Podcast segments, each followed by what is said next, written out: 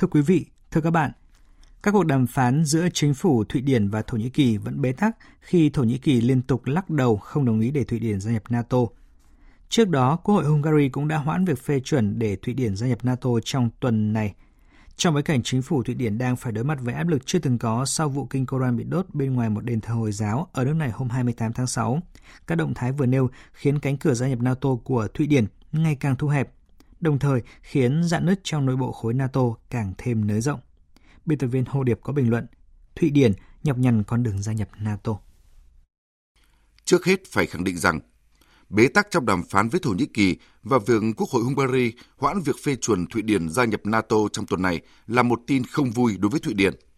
Bởi trước đó, chính phủ Thụy Điển đã dồn hết sức lực tìm kiếm cái gật đầu của hai thành viên NATO này, đồng ý cho Stockholm gia nhập NATO đúng vào dịp hội nghị thượng đỉnh NATO khai mạc ngày thứ Ba, ngày 11 tháng 7 tới – sôi hỏng bỏng không đã khiến tâm trạng của Thủ tướng Thụy Điển có phần nặng nề,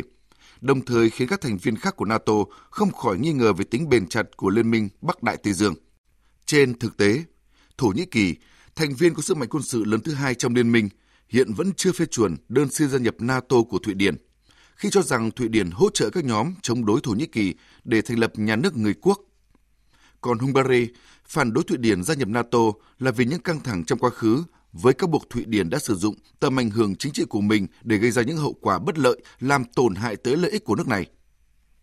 Trong bối cảnh chính phủ Thụy Điển đang phải đối mặt với áp lực chưa từng có sau vụ một cuốn kinh Koran bị đốt bên ngoài một đền thờ Hồi giáo của nước này hôm 28 tháng 6. Việc Thổ Nhĩ Kỳ và Hungary quyết từ chối Thụy Điển gia nhập NATO tại hội nghị thượng đỉnh lần này rõ ràng đã vạch thêm một làn danh đỏ ngăn cách các bên. Xin nhắc lại rằng, cũng giống như Phần Lan, việc Thụy Điển nộp đơn xin gia nhập NATO hồi giữa năm ngoái đã đánh dấu sự thay đổi lịch sử trong chính sách an ninh đối ngoại của hai quốc gia Bắc Âu, những nước mà suốt một thời gian dài theo đuổi cách tiếp cận trung lập, không liên minh quân sự. Tuy nhiên, nếu như Phần Lan được kết nạp chưa đầy một năm nộp đơn gia nhập NATO, thì hành trình của Thụy Điển lại phức tạp hơn nhiều. Bởi việc Thụy Điển quyết định theo đuổi tư cách thành viên NATO đã đặt chính quốc gia này vào trạng thái phải chịu sức ép điều chỉnh hệ thống pháp lý trong nước quá mức so với dự kiến – và sự phản đối của Thổ Nhĩ Kỳ cũng buộc Thụy Điển phải điều chỉnh lại chính sách đối ngoại của mình so với trước đây. Đối với NATO,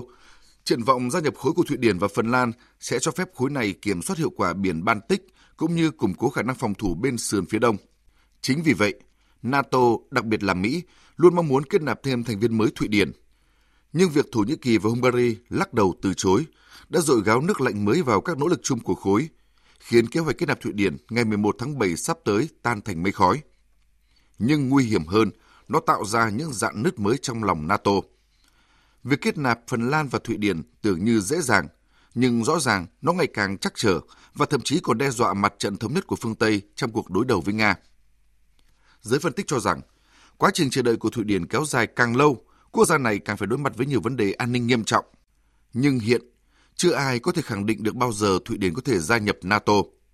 Bởi khi các toàn tính chính trị của các bên chưa được giải quyết, thì con đường gia nhập NATO của Thụy Điển vẫn sẽ nhọc nhằn và dậm chân tại chỗ. Quý vị và các bạn vừa nghe bài bình luận với nhan đề Thụy Điển nhọc nhằn con đường gia nhập NATO.